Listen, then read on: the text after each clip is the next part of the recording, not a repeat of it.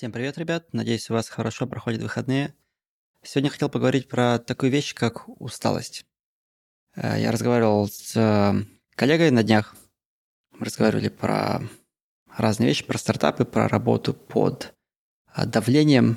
В частности, он рассказывал про свой бизнес, который он создал, и про давление, которое он испытывал от своих инвесторов, из-за которого ему было очень сложно. То есть он развил бизнес до такого уровня, при котором, в принципе, это мог быть неплохой бизнес, который просто его кормит.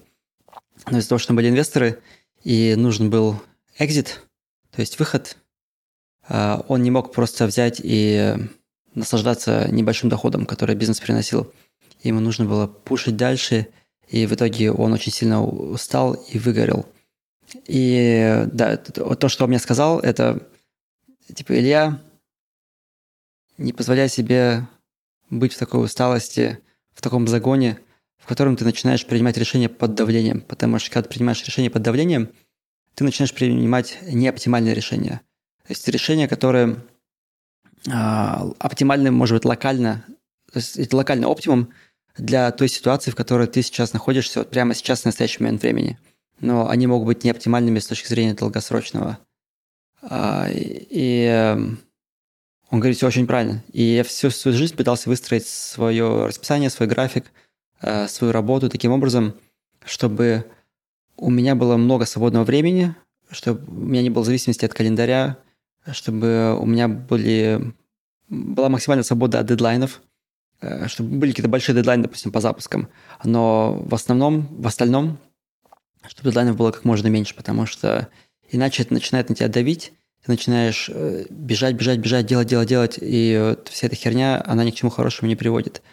А, я просто вспоминаю, то есть, э, как свое детство, как я помню там, своих родителей, а, это вечное состояние этого загона, когда у тебя дети, работа, там садик, вся эта херня, рабочий автобус. А, в советское время еще было очень, мне кажется, сложно вот всем этим людям, которые в то время работали, скажем, простыми специалистами, простыми рабочими – и, ну, на самом деле, сейчас современная жизнь мало чем отличается от того времени.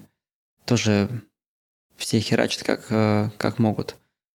И в итоге получается, что все как бы работают, работают, работают, и за э, вот этим ежедневной гонкой, за это, они не видят большой картины к тому, того, к чему они бегут, э, зачем вообще бегут, нужно ли вообще бежать, в том ли направлении они бегут.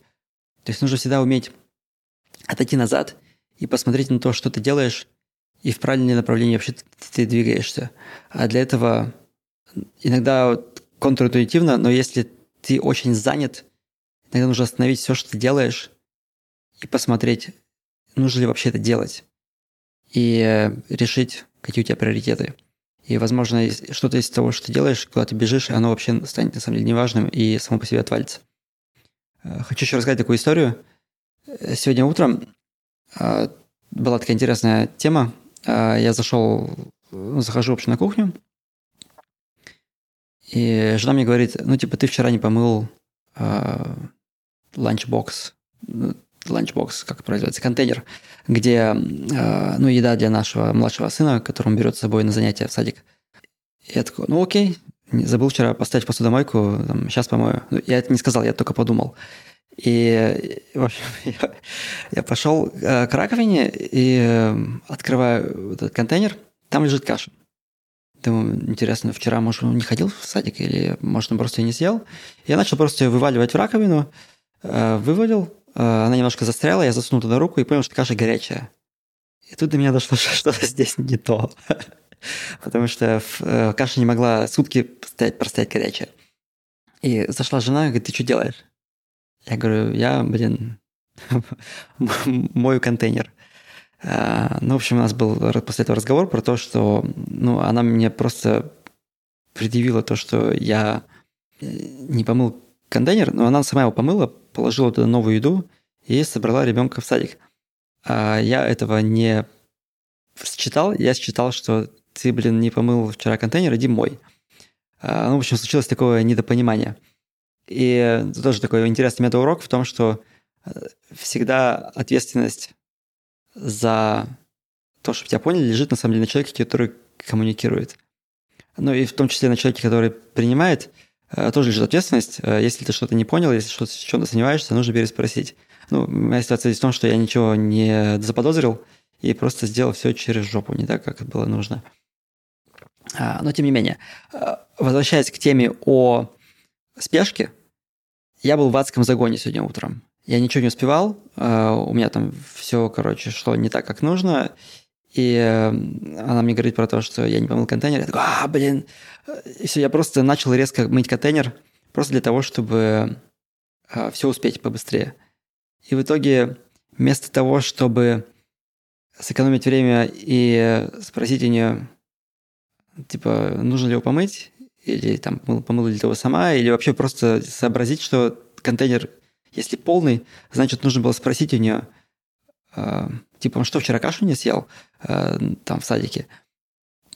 Э, но я этого не сделал, и вместо этого потратил лишние, может быть, там 5-7 минут – а, нет, я потратил больше времени, потому что мне пришлось еще потом варить новую кашу для того, чтобы положить ему с собой в садик. То есть я потратил не только время на мытье контейнера, я еще потратил время на готовку каши. То есть я потратил на общей сложности минут 15, в то время как мог потратить меньше минуты. И э, если это экстраполировать на жизнь в целом, вот такая вот она, такое вот оно принятие решений в э, условиях стресса, и в условиях, когда у тебя не хватает времени, когда у тебя какие-то дедлайны, когда ты спешишь. И не зря есть поговорка «поспешишь, людей насмешишь». Ну, сегодня, конечно, я насмешил всех, кроме себя, потому что я достаточно сильно разозлился, когда это произошло. И даже были попытки обвинить жену, но на самом деле тут обвинить, кроме меня, некого. И это решение, естественно, с э, минимальными последствиями. Всего лишь потратил лишнее время, там немножко у меня расписание поломалось по утру, а, но эти решения же могут быть более серьезные.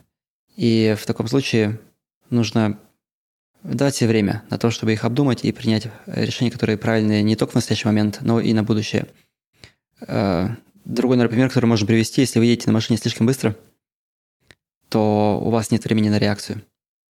То есть в жизни на самом деле полно примеров, когда мы понимаем, что Спешить не надо, иначе последствия могут быть катастрофическими. Но мы не всегда применяем правила в отношениях с детьми, в отношениях с людьми, в работе, а, в бизнесе и так далее. И тоже хочу, наверное, поделиться еще одной историей. А, я как-то был свидетелем того, как человек, с которым я и еще много других людей хотели пообщаться, а, мы, скажем, ждали, чтобы этого человека с, э, не сфотографироваться, там, поговорить немножко. Э, но перед ней был ребенок. Ребенок тоже одного из гостей, которые э, туда пришли, и она этого ребенка учила типа там дай пять, потом как там руку рукой там поводи, немножко отойди, ну что такое вот, короче, это какая-то такая схема хитрая, когда нужно там руками всякие штуки делать, и это такая типа игра. Да, и нужно это повторить, чтобы это все было красиво, классно, и такой совместный, типа как танец такой получается, руками. И я стоял, ждал, и все другие тоже стояли, ждали. И вот эта женщина, она вообще не собиралась обращать на нас никакого внимания. Она вся была погружена на 100% во взаимодействие с чужим ребенком.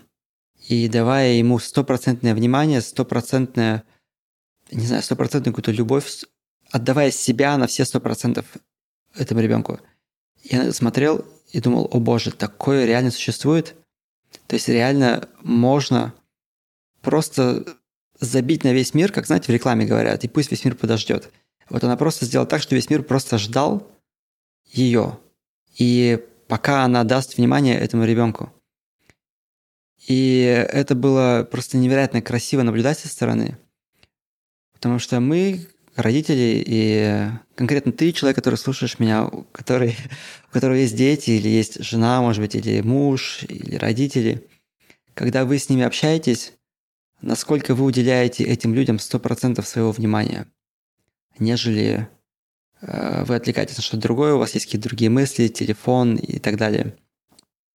Это очень крутой урок, который я, наверное, никогда не забуду. И я не могу сказать, что я его всегда практикую, но я стараюсь. Надеюсь, было полезно. Всем пока.